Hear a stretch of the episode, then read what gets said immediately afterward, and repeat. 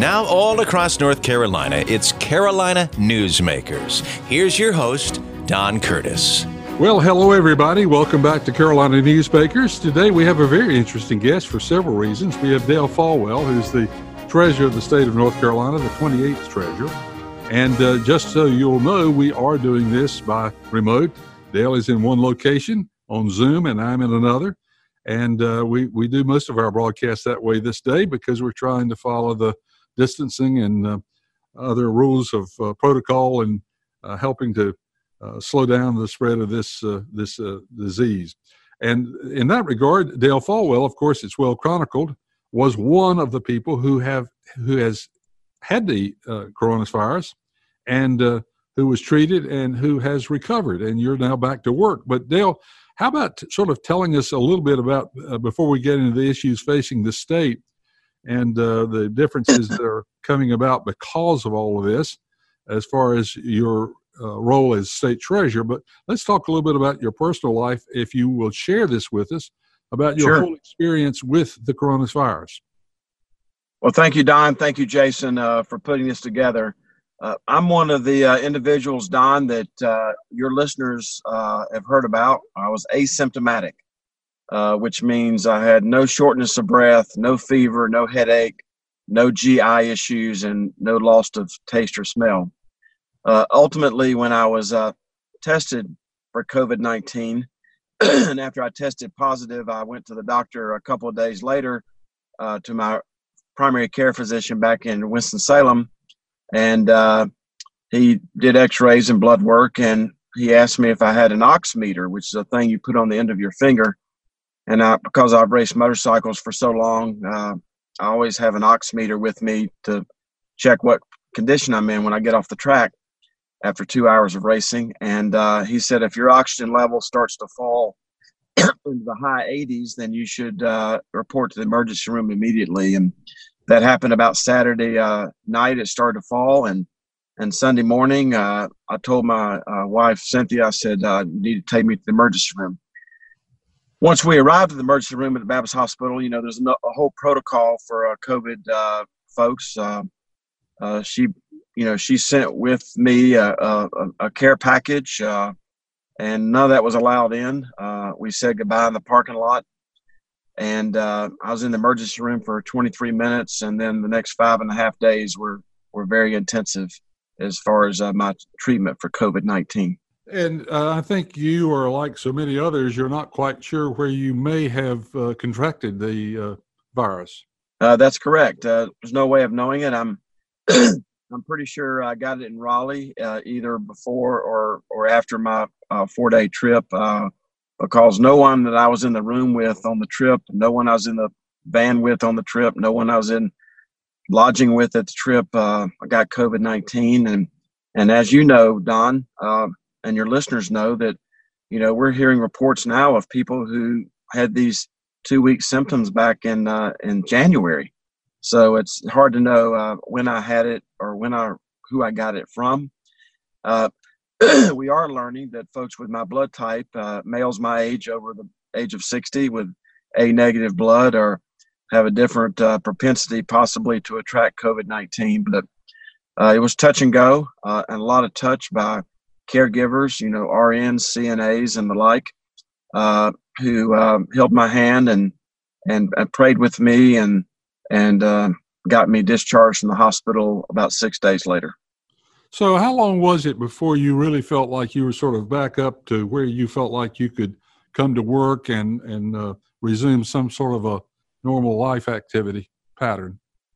Well, a great question. I was actually alert the whole time as far as the keeper of the public purse and the state treasurer. Uh, but uh, there's a lingering cough that uh, when when your lungs were in the shape that mine uh, were in, and uh, I've had that cough uh, mo- for the last 30 years at least, and it's normally worse around eastern pollen season. But the cough is the last thing to go. And even Don, nine days after I was released from the hospital, I was my frustration with not being able to suppress the cough was sort of wearing me down. Uh, my stamina was good, but the cough was horrible.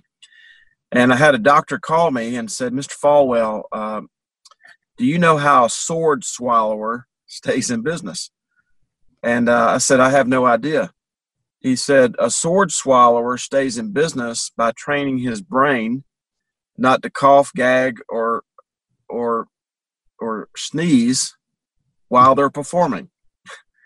And, and sneezing particularly would be a little dangerous. yes, and and and I said that's very interesting. How does that relate to me? He said your lungs, because of the condition they're in, have been training your brain to call for 36 days, and it's going to take a while to unprogram that. Um, so uh, ultimately, uh, after I got out of the hospital, I was tested negative, tested positive for the antibodies, tested negative for COVID 19. And I'm back to my uh, 15 hour days as keeper of the public purse, and, and my stamina has never been greater. Let me ask you something you said because I have not, in all the the uh, discussion about uh, COVID nineteen and the possible treatments and so forth, I have not heard that uh, fact about uh, males with A negative blood are more at risk. Uh, is is wh- where did you hear that? Well, I heard it just uh, 30 minutes ago when I was talking to someone else on an unrelated issue, and and my wife has been reading stories about that because, uh, you know, when your loved one, uh, when you get out of the car at the hospital, they really don't have any contact with you. Yeah. Uh, their only contact with me was through uh, reports from the nursing station uh, twice a day. So uh, Cynthia spent uh, her time sort of researching uh, that, and and I've heard that. And um, but you know, this is an equal opportunity offender. It affects uh, everyone, regardless of um, race, creed, or color, or blood type. So now, how are you running your office now, and how are you working in your relations, direct relations with others? I know we're on a Zoom conference, but are you practicing uh, and suggesting that everyone practice social distancing and wearing masks and things of this nature? Well, absolutely. Uh, right, right. Two parking lots over from where you're sitting is is the treasurer's office, the, and um, uh, we uh, ceased operations at the treasurer's office as far as being in the office um, uh, when the governor shut down state government, and uh, that's very important to your listeners because you know, Don, we're in the check delivery business. We we just sent out 345,000 retirement checks uh, totaling 538 million dollars just for one 30-day period, and so uh, very proud of all the teams at the treasurer's office, whether it's financial operations, investment management, or the retirement system, or the state health plan, or unclaimed property, state and local government. Very proud of the fact that we've been able to work remotely. I have been in the office uh, for the last five and a half weeks, at least three, four, or four and a half days a week. And I would say that there's a generally, on average, there's been about 20 people in the in the whole complex. You know, it's interesting uh, how resourceful we've all gotten in our businesses because I think we have learned a lot of good tricks. One of which uh, we're using right now, Zoom, and using the internet to to uh, not only speak with people, but they also see them. There is a big difference in uh, having a teleconference where you can't see a person and having a Zoom or one of the other services similar to Zoom, uh, mm-hmm. where you can see the face and the expressions because that's so much a part of communications. So I'm assuming that you're doing a fair amount of Zooming. Oh, uh, and absolutely, and and you know, and your listeners know, and your advertisers know, there's there, there's nothing that replaces that face-to-face contact. Uh, uh, you know, as far as body language and being an intentional listener. But this is the next best thing, and and you know, you and I have both always been told we have radio faces, so uh, this is a this is a leap into the unknown for us to be on Zoom. Yeah, I had a good friend who was a great writer of a lot of uh, music hits, and uh, Chet Atkins one time. He wanted to be a performer, but he was a really good writer. Uh, John D. Loudermilk wrote a lot of big hits back in the '60s and '70s, including uh, a number for George Hamilton the fourth. But anyway, uh, uh, that's what Chet Atkins told him. He said, "Son, you need to understand you're a good writer, and you got a face for being writers." and so at that point in time, he uh, turned his career to to writing, and it turned out to be very successful. Dale, do you think that uh, in the future we're going to see more and more people, uh, government people, uh, government offices work out of the home now that we've kind of learned to see this? Because this would re- reduce substantially the amount of office space we take if we're able to do this. Well, uh, I, I, I think so, uh, but I spent a third of my life making my living with my hands and my back and my feet, and there are a lot of folks who can't earn a living through Zoom. They they make their living with their hands, back, and feet, and of course their minds and their hearts. And uh, so those folks, uh, you know, it's going to be very, difficult to transition into a to a medium like this. But you're exactly right. There are uh, many functions of state government uh, that could possibly be done by Zoom. We have functions at, at the at the treasurer's office. You can imagine the amount of mail we get in every day. It just has to be done physically. Yeah, it has to be. It has to be inputted physically, and it has to be processed and imaged physically. Yeah, I don't think there's ever going to be a time where we are able to do this completely, but I do believe that we're going to learn that we can do more of it than we've done in the past. And now, the other uh, thing that comes up, and we've got about a minute left in this segment to talk about this, but in North Carolina, we do not have broadband everywhere, which uh, is going to be a great handicap uh, to that movement where we begin to do things more remotely. Uh, that's something that we've got to address, I believe. Well, we'll address that in the next segment uh, about all the gaps that uh, COVID nineteen has uh, has put sunshine on. Yeah, and we'll talk about uh, the uh, the various uh, you know what's going to happen because of the shortfalls we're going to have in income and the increase in expenses. Dale Folwell, the North Carolina State Treasurer, is our guest, and we'll be back with more here on Carolina Newsmakers right after these messages. Not completing high school is more of a social thing than it was an academic thing. I came out in the 11th grade. Nobody was embracing you. The kids were cruel. It was very difficult to be gay. Even though all these years have passed, I still had that longing to have my diploma. The hard part was determining that I was going to do it, but I definitely didn't do it alone. At age 30, with the help of her mentor, Carissa finished her high school diploma. I have a mentor, Maria. She convinced me to continue my education and to finish what I started to get my diploma. Just never judges. She's a true role model. If you're even considering getting your high school diploma, go get it. You can do it. No one gets a diploma alone. If you're thinking of finishing your high school diploma, you have help. Find free adult education classes near you at finishyourdiploma.org. That's finishyourdiploma.org. Brought to you by the Dollar General Literacy Foundation and the Ad Council. You're never completely ready to adopt a teen. For late nights writing English papers. For your teen's music taste. For dinners where they talk more on their phone than with you. For the first time, they call you mom. You're never completely ready to adopt a teen and you can't imagine the reward. To learn more about adopting a teen, visit adoptuskids.org. Brought to you by the U.S. Department of Health and Human Services, Adopt U.S. Kids, and the Ad Council.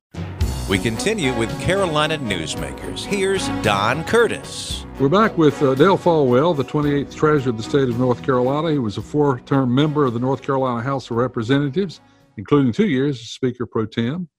And uh, then he also was uh, uh, uh, in the uh, Commerce Department with the Employment Security Commission. So his background, and also, of course, he's a certified public accountant, has led him to have the interest in running for treasurer and, and being elected. And so we're going to talk now about the various results to uh, that you're going to have to deal with that are being caused by the COVID 19 impact.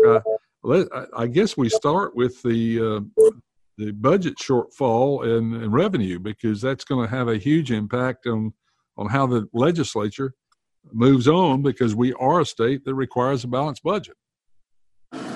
Well, absolutely, and uh, just to give you a, a, sort of a overview about the state of the state, uh, six weeks ago, uh, Don, and for your listeners, uh, we applied along with uh, OSBM, led the charge in the controller's office for the CARES Act money that your listeners have been hearing so much about the big multi-trillion dollar stimulus plan passed by Congress and signed by the president.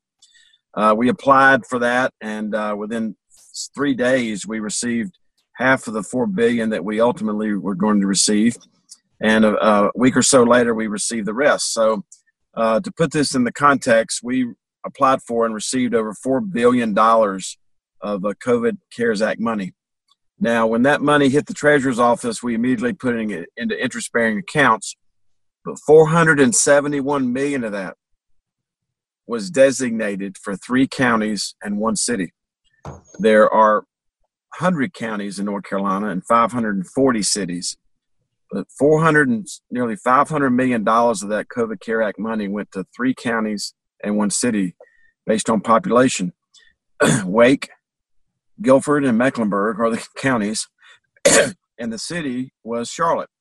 So your listeners should be asking themselves, why didn't Raleigh get any? And the reason is that there are a lot of incorporated areas inside of Raleigh, but there are not 500,000 people inside the city limits of Raleigh. So uh, 471 million went to three counties and one city. Uh, three weeks ago, the legislature passed a, a, a uh, COVID Act legislation. The governor signed it. So a billion and a half that got appropriated. So where do we sit this morning? Uh, we have $2 billion uh, sitting there in COVID CARE Act money that has not been allocated. And my frustration with this money is it has strings attached. You know, we shouldn't have communities or the state itself to have be forced to buy an ambulance, for example, uh, just to check off a box that that ambulance was COVID 19 related or create a new program. this money needs to be used to backfill the expenses of operating state and local governments and providing citizens with the services that they're accustomed to and public education, public safety, public works, and public roads. In addition to that 2 billion that's still left there, there's another two billion dollars of unappropriated money from this year's budget, uh, which uh, runs out in on June 30th when that budget period ends. And then there's a billion dollars sitting there for the rainy day fund. And there, even though there's tremendous frustration across the state with the unemployment system, it should be somewhat comforting to know, Don, that there's 3.3 billion sitting there in the unemployment trust fund unlike when I was in charge of the agency in 2013. uh, back then, as you remember, Don, every time I paid out an unemployment benefit, I had to borrow the money from the federal government to pay the benefit. It should be somewhat comforting to know that once this backlog is cleared, at least there's $3.3 billion still in the unemployment trust fund to pay the claims. So that's sort of the state of the state right now financially. How long will this 3.3 billion allow us to uh, cover the the uh, pending cases because there, of course, a, a lot of unemployment now. Uh, there was some good news uh, in the last unemployment report. Uh, it's gone down some, but we still have a num- number of people who are going to be depending on these benefits. So, how long will that three that uh, that fund last? Well, uh, it needs to last. I don't know how long it will last because I'm I'm no longer close to those numbers, but it needs to last for one basic reason. if that fund goes to zero and negative like it did after 9-11 and at, like it did after 2009 and when that fund goes to negative or zero the payroll taxes that employers have to pay at the state and the, and the federal level are increased. So think about the bizarreness of increasing payroll taxes while you're asking employers to hire or retain employees. So keeping it above zero is, is vitally important. Uh, secondly um, just to, to let you know that there's also a, a federal unemployment part that comes with this. and thirdly, and I hope this comes across as as uh, as genuinely as I mean for it to um, on the radio and through Zoom, is that this these statistics that you're seeing about who is employed and who is not employed sometimes is not based on uh, the reality of the fact that you're only considered unemployed if you're able, available, and seeking employment. If you're not able, available, and seeking employment, you're not part of the unemployed, even though there could be a nuance to that where you're going to be collecting unemployment. So this is a very serious matter, but obviously, Don, you and I are uh, getting closer to the same age every day. Uh, we've never seen uh, unemployment numbers like we're experiencing in North Carolina right now, and and my fear is is that on a generational basis that this is going to create an economic inequality not just among people but among regions in north carolina that will take years if not decades to grow out of So, how, what are, who is uh, looking at the uh, reopening of North Carolina and how that's going to affect the unemployment numbers? Uh, have you seen any numbers on that yet as we reopen and begin to put some people back to work and resume uh, more of a normal economy?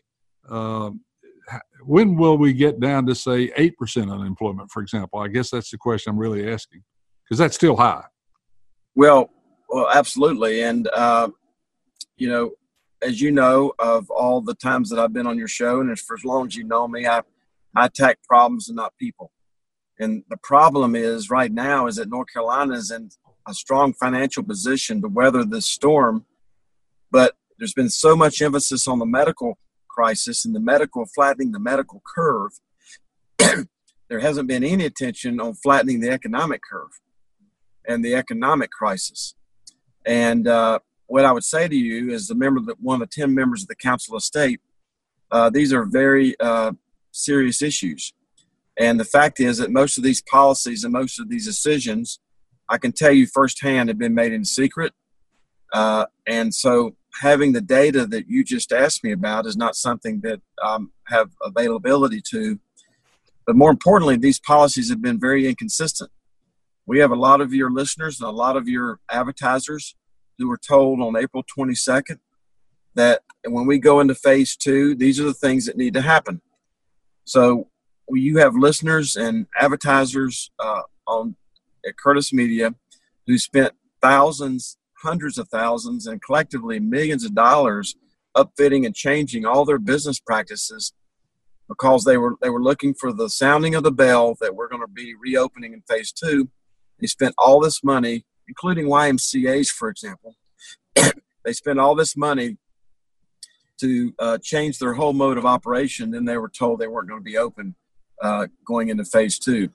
This creates very uh, uh high degree of uncertainty, and uh, and these are the issues that become vitally important as we go forward. When people are locked down, they aren't mobile, and when they aren't mobile, they can't consume. And when they can't consume, they're not generating gas tax, sales tax, occupancy tax, and those other things that fund education, public safety, public works, and public roads. The Payroll Protection Plan, or the PPP, was one of the plans that uh, the federal government provided, and it has provided relief for businesses with under 500 employees. Do you feel like that program has worked, and is it working? Uh, because it's still in effect right now, and most of the people are now using that money. Some of them didn't even get it until uh, June or so. Uh, what's your opinion of that uh, that program the federal government uh, sponsored? Well, I'm in favor of the PPP, but as the state treasurer and the chairman of the banking commission, uh, you and I both know, and your listeners know, there are some people that didn't get the money, uh, who who do need it. and of course, you can read uh, in the N&O and the listening to your show and the Wall Street Journal about people who got the money and probably didn't deserve it. so anytime you're throwing hundreds of billions of dollars around, you have that opportunity for that to happen. What I want to make sure of with the PPP is, is that whatever policies and regulations and procedures that are coming out of Washington about how that plan is administered and what people need to do to make sure they stay in compliance with it needs to be sequenced and it needs to be crystal clear. The last thing these businesses, uh, big and large, need right now is to get inconsistency messaging and policies out of the federal or the state government about how these programs are administered so that uh, may put them in jeopardy of having to pay it back.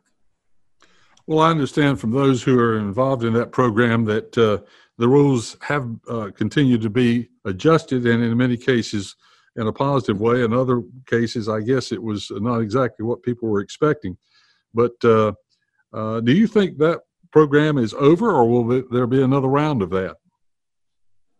I'm not sure. What the round that I would like to see is, uh, for lack of a better uh, word is the technical corrections to what they've already done. Uh, and that technical corrections for me would be loosening the bizarre strings that are attached to the COVID 19 stimulus money that's already been sent to the state and that part of which the legislature has already passed. Uh, as I said earlier, there's nothing in our life right now that's not COVID 19 related. The fact that we're doing this show uh, through Zoom is COVID 19. The fact that I had to meet uh, someone in Kannapolis on the way down here at a McDonald's where we had to stand and, and eat a biscuit is COVID 19. Uh, the fact of most of the meetings I have today are issues related to COVID 19. I mean, to, to say that something's not COVID or not 19 related when you're seeing these counties, especially in rural North Carolina and the cities, facing 10, 20, and 30 percent shortfalls in sales tax revenues and occupancy tax revenues. That's why I'm making this technical correction so uh, important. Dale Folwell is our guest, and we'll be back with another segment of Carolina Newsmakers right after these messages.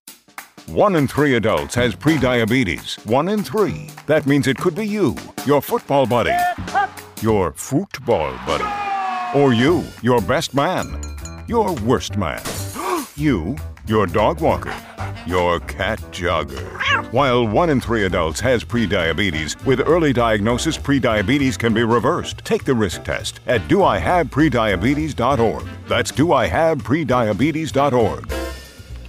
Wait, did they just say one in three adults has prediabetes? That's 33.33333% of adults. That means it could be me, my boss, or my boss's boss, or me, my favorite sister, or my other sister. That's seven members of my 21 person romantic book club. Wait, the one in three could be me, my karaoke partner Carol, or ugh, my karaoke enemy Jeff. I'm gonna take the risk test at doihaveprediabetes.org. Brought to you by the Ad Council and its pre-diabetes awareness partners. Tom has been a teacher for over 40 years. One day, I think one of the students had asked the question and he didn't remember the answer. And I also noticed that he was letting his class out earlier than they were supposed to let out. I was really starting to worry. Levi and I talked about how it would change our lives, but he was there beside me. When something feels different, it could be Alzheimer's. Now is the time to talk. Visit alz.org slash our stories to learn more. A message from the Alzheimer's Association and the Ad Council. Now, once again, with today's Carolina Newsmakers, here's Don Curtis. We're back with Dale Folwell, the uh, treasurer of the state of North Carolina. We've already talked about his personal involvement with uh, the coronavirus because he, of course, uh, was treated and has recovered. We've also talked about a number of other issues. Now, I think we need to turn to what it's done to the economic health of the state of North Carolina. Obviously, we're going to have less tax money coming in. Obviously, uh, uh, we're going to be looking at uh, what this does to our bond rating. Uh, and also, of course, we've got the health of the cities and counties, which have their own unique problems. And the only place they can turn to, quite frankly, is the state. So, Dale, uh, let's just sort of tackle all of that. Uh, let's start, I guess, with the uh, the shortfall in our anticipated revenues for the next year uh, and contrast that with the fact that uh, during that period of time we're going to have increased expenses. So, how do we balance that budget? Well, uh, it's been widely reported uh, out of the General Assembly that they're looking at shortfalls of somewhere between three and four billion dollars, uh, and that's why these reserves that I've already mentioned to your listeners uh, are become so important. And that's why I say, not politically or emotionally, but mathematically, we have the potential of pulling out of this stronger and faster than any state our size if we get the transparency, the data, the consistency, and the policies all aligned in the right direction. Well, so we that's. Go ahead. Go ahead. Well, we have that uh, famous uh, rainy day fund, which has in the past been basically used for weather related emergencies, but that can be used for this. And uh, the term rainy day was not supposed to be necessarily directed at uh, only weather conditions, but rainy days economically, and we're having one. How much money is in that uh, in that fund right now? Uh, over 1.2 billion. So there's two billion from the CARES Act money that's not appropriated. There's two billion on top of that from the budget of this year that we're sitting in. There's, and there's over a billion dollars in the rainy day fund and over three billion dollars in the unemployment trust fund. So, but your other point about counties and cities, uh, you know, Shallotte and Charlotte sound just alike, uh, but they're in far different boats this morning, Don. Uh, Wilmington and Windsor and Winston-Salem and Waynesville all start with the letter W. but locally at the county and the city level, they're in much different uh, situations. And as I said in the earlier segment, this COVID 19, this economic crisis, where I appreciate more than anyone the focus on the sick, but we can't uh, punish the healthy along the way as it relates to people being uh, mobilized so that they can consume and start generating the taxes to, to support their communities. it's a very serious problem. I was down east for two days last week, you know, from Raleigh to Rocky Mount, uh, all the way to Moyock, back to Elizabeth City, back out to the coast, and back to Raleigh. And I can tell you that some of these counties uh, who could least afford for this to happen are seeing sales tax revenues fall by 25%. Well, and a number of these, uh, as you pointed out, a number of these uh, more rural areas in North Carolina were already under economic uh, pressure to begin with. Uh, the middle of the state, uh, particularly the, the Crescent area from Raleigh around through Burlington, Greensboro, High Point, Lexington, Salisbury, and Charlotte, relatively healthy. The area around Greenville and Wilmington and Asheville. But the rest of the state, I guess some probably 70 of their counties, have been in a di- different economic situation to begin with. And, and so, what are they going to do when they run out of money? What happens? Well, the first thing we need to do is is we don't need to be making decisions in Raleigh that make it worse, and uh, that's what I'm I'm working on right now. Uh, secondly, in the in the words of uh, Warren Buffett, who many of your listeners as well as yourself are familiar with, uh, I'll clean this up a little bit for the radio. Uh, you know, Warren Buffett said 20 years ago, it's it's hard to tell who doesn't have a bathing suit on until the tide goes out. And what this COVID 19 has created is the tide has gone out, Don, and it's created gaps not just on the medical side among certain regions of North Carolina, but it's also uh, putting spotlight on the economic gaps that exist between different parts of North Carolina. As I said earlier, Charlotte and Charlotte sound just alike, but they're in far different battles right now to pull out of the uh, to pull out of this economic crisis. So the first rule of government should be to do no harm. And uh, I continue to work as chair of the local government commission, not as chair of the banking commission, but chair of the local government commission, to make sure that we're doing everything we can uh, in with transparency and consistently and with the right amount of data that can help these smaller counties and cities uh, weather the storm. I've been working a lot over the last three weeks in Tyrrell County. To give your listeners an idea, Tyrrell County is a county that you probably drive through in order to get to the Outer Banks. Tyrrell County has less population than Myers Park High School has students. That's how unpopulated Tyrrell County is. So anytime that the rest of the state catches cold, they catch pneumonia. And I could say that about a lot of cities between Raleigh and the ocean. One of the things that uh, that I'm a little bit concerned about, there seems to be a disconnect in the future projections between the Fed, which concerns money policy, the White House, which is uh, basically very optimistic that we're going to get over this quicker, and the stock market that seems to be somewhere in between. Um, how do we bring those three things together? Because uh, we're on a different course of uh, thinking with those three individual uh, uh, parts of our economy. Well, two out of the three of those groups are going to be wrong. I just can't tell you which ones. Well, very good. I, you, you, sound like uh, Mike Walden. Uh, uh, well, as much as I don't make as Mike Walden ahead. does. I don't make as much as Mike Walden does. uh, the North Carolina pension, of course, is uh, of keen interest, and you uh, are charged with uh, investing funds that keep that pension making money. Uh, how has the value of the pension survived this situation? Where do we stand on that? I'm very pleased to report to you and your listeners uh, this pension plan is the 26th largest pool of public money in the entire world. Just the pension plan at the Treasurer's Office is over $100 billion. We're paying out over $6 billion a year in pension benefits. A year. That is more than the state debt. And I'm very pleased to report with the extreme market volatility, the likes of which we've never seen in our lifetimes, that this pension plan for the fiscal year ending in two weeks is actually up 5%. From year to year. Yeah. Year to year. And yeah. um, it's up slightly for the calendar year. And uh, I'm reporting this to your listeners as the state treasurer and keeper of the public purse, but I want to push the uh, the accolades down to the investment management team and really every previous state treasurer during your and my lifetime who have always uh, man, uh, conservatively managed this fund on behalf of those who teach, those that protect, and that otherwise serve. We don't have a crystal ball and we don't gamble. And the conservative nature in which this plan has been managed has, uh, has kept us in the check delivering business, unlike what's probably getting ready to happen in other states across the country. Now, um, the, of course, we're always very proud of our state bond rating, and I, I, suspect, just from what I'm hearing from you, that our state bond rating is probably going to uh, remain the same because, as you said, we have been conservative and we are less likely to have any sorts of uh, severe repercussions than a lot of people. Is that is that a true statement?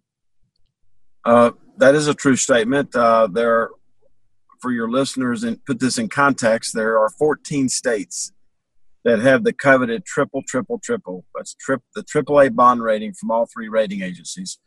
And as much divisiveness uh, that exists in our state and our country right now, Don, I can assure you there's at least one thing that everyone in this state agrees on 100%. And that is that anytime you have to borrow money for public education, public roads, or public safety, or public works, being able to borrow it at the lowest possible interest rates is of value to all citizens and taxpayers across North Carolina. And the way that that manifests itself with the AAA bond rating, it's like a credit score for you and I, and it's like a sanitation grade for a restaurant.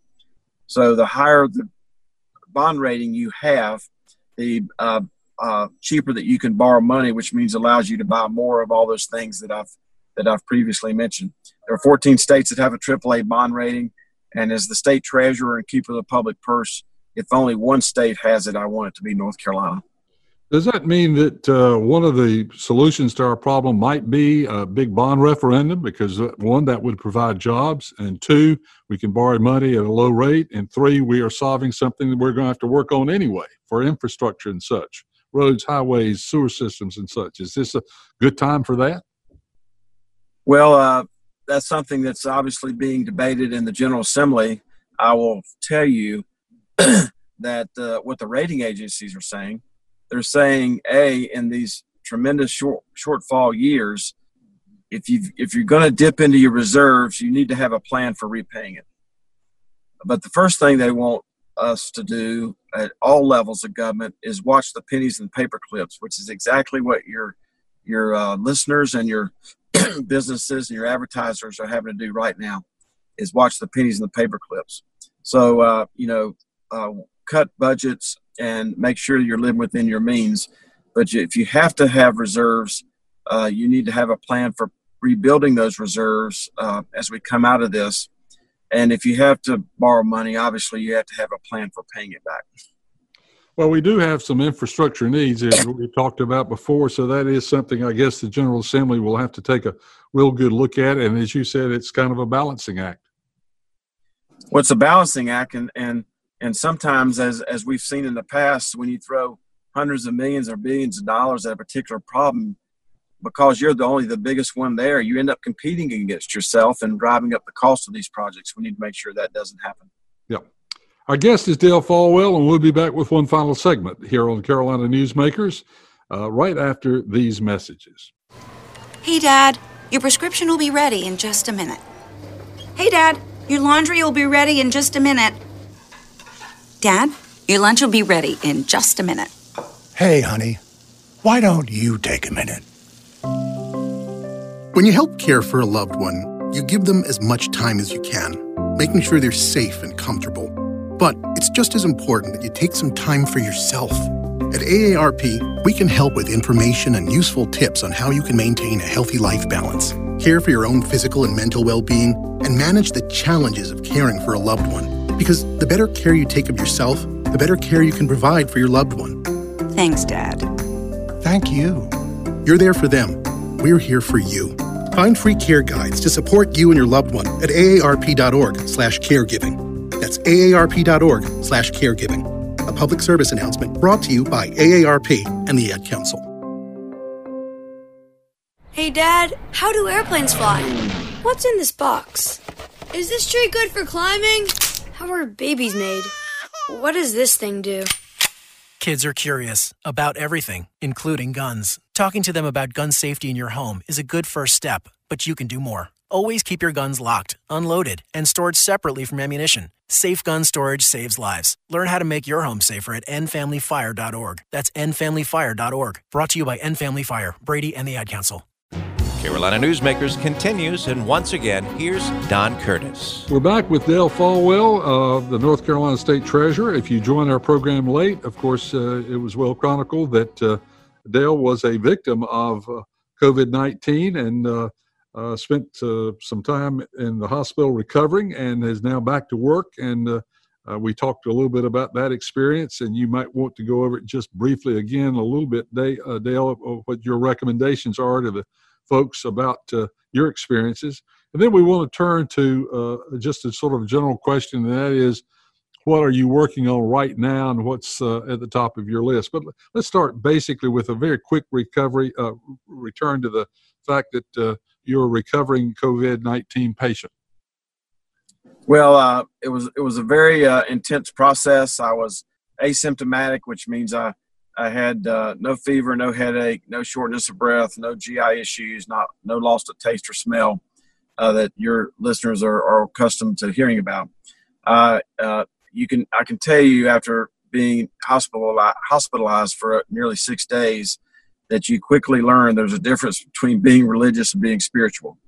And uh, I'm thankful to the those that that prayed for me and during those uh, touch and go hours that I was in the hospital for those that uh, held my hand and, and touched me and, and, and worked me through this. As far as the, uh, the state itself, uh, uh the, you know, this COVID 19 has really impacted us economically. And I will say this that, you know, people don't really give a damn what political party you're a member of, Don. They just want their problem solved, especially now. And the problem that exists in North Carolina right now is job and food insecurity and they that's what they want right now. They want somebody who will attack the problems, and that's what we do on a daily basis as keepers of the public purse at the treasurer's office. So, um, as you go to work after this broadcast, and by the way, as I've said several times, we're doing this broadcast via Zoom because all of our broadcasts now are being done that way uh, as a part of the distancing uh, uh, requirements and uh, suggestions. Um, so, uh, what's the absolute top of your list of concerns because we're going to have a big budget shortfall as we've already talked about a little bit uh, you've also got the state health plan that we have not talked about so far. What's the what's at stake uh, as uh, we uh, continue to have more and more folks who are dipping into the, that utilizing their health insurance and so forth?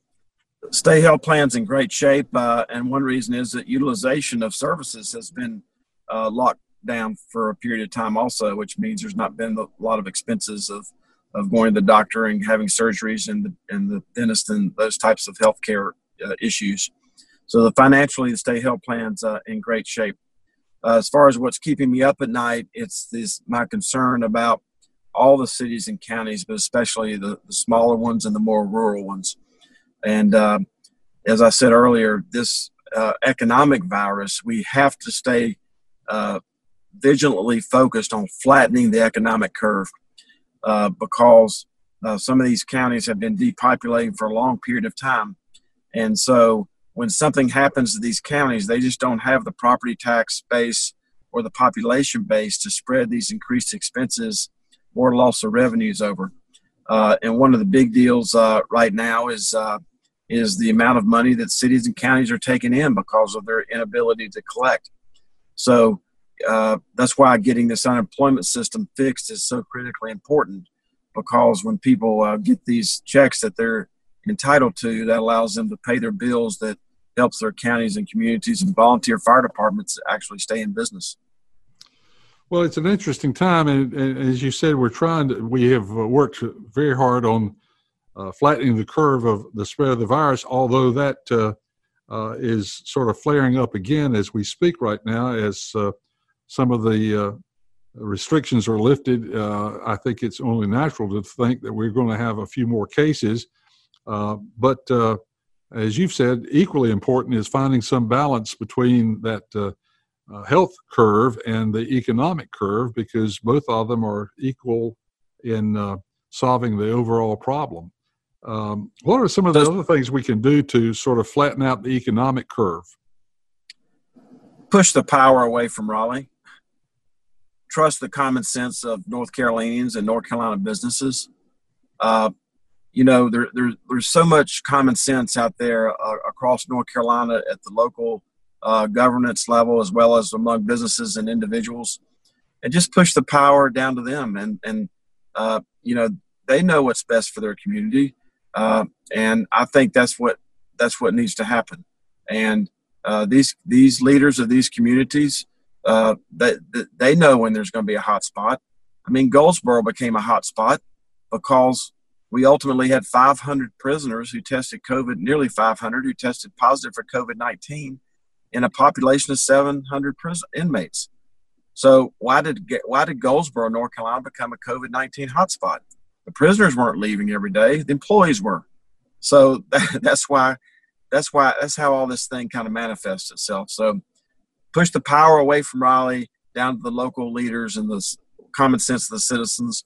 And when a hotspot comes up, and the hotspots have been prisons and nursing homes, then then we attack that particular problem this is sort of outside of your uh, control, but uh, uh, you're an expert on it because of uh, your role as uh, the treasurer of the state of North Carolina. But uh, as we all know, North Carolina by law has to have a balanced budget. The federal government does not. And of course, they're coming up with all sorts of programs, all of which is coming from borrowed money. Are you worried about the national debt and where, how much debt, more debt can the, the federal government take on before that becomes a major concern? Well, I thought it was a major concern for the last 30 years of my life, and uh, they continue to take on more, and it's it's exponentially growing. Uh, you know, there's only one way to get rid of debt, Don. You pay it off, you default on it, or it gets inflated away because you've taken money that's worth less in the future. As the only three ways to get rid of debt. And um, I think ultimately, neither one of the first one's a great outcome for the United States, especially when you have so many foreigners who are actually going to the and buying this debt and and supporting this this uh, deficit habit. But ultimately, um, those are the only three things that can happen with debt.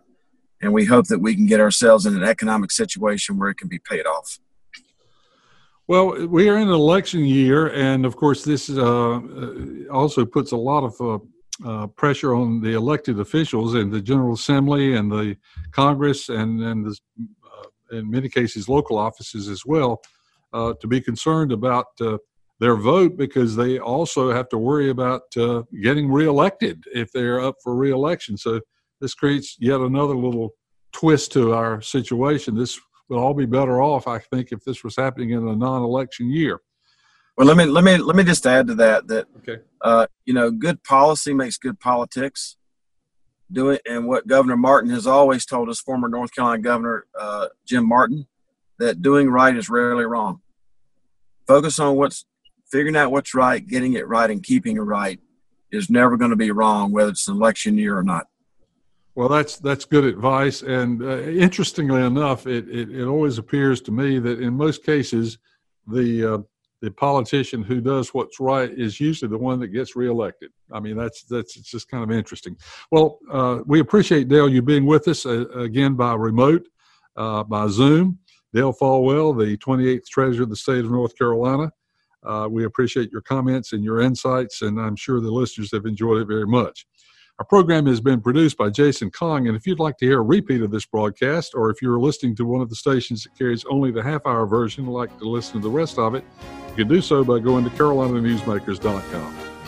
So, again, we'll have another guest again next week. Until next week, same time, and the same group of stations. We hope you have a really good week till next week. Carolina Newsmakers is a production of NCN and is heard each week on a network of North Carolina's leading radio stations. To hear a repeat of this broadcast, go to carolinanewsmakers.com. Carolina Newsmakers is produced by Jason Kong. Network engineer is Alan Sherrill. I'm Scott Fitzgerald, inviting you to join us again next week, same time, for Carolina Newsmakers.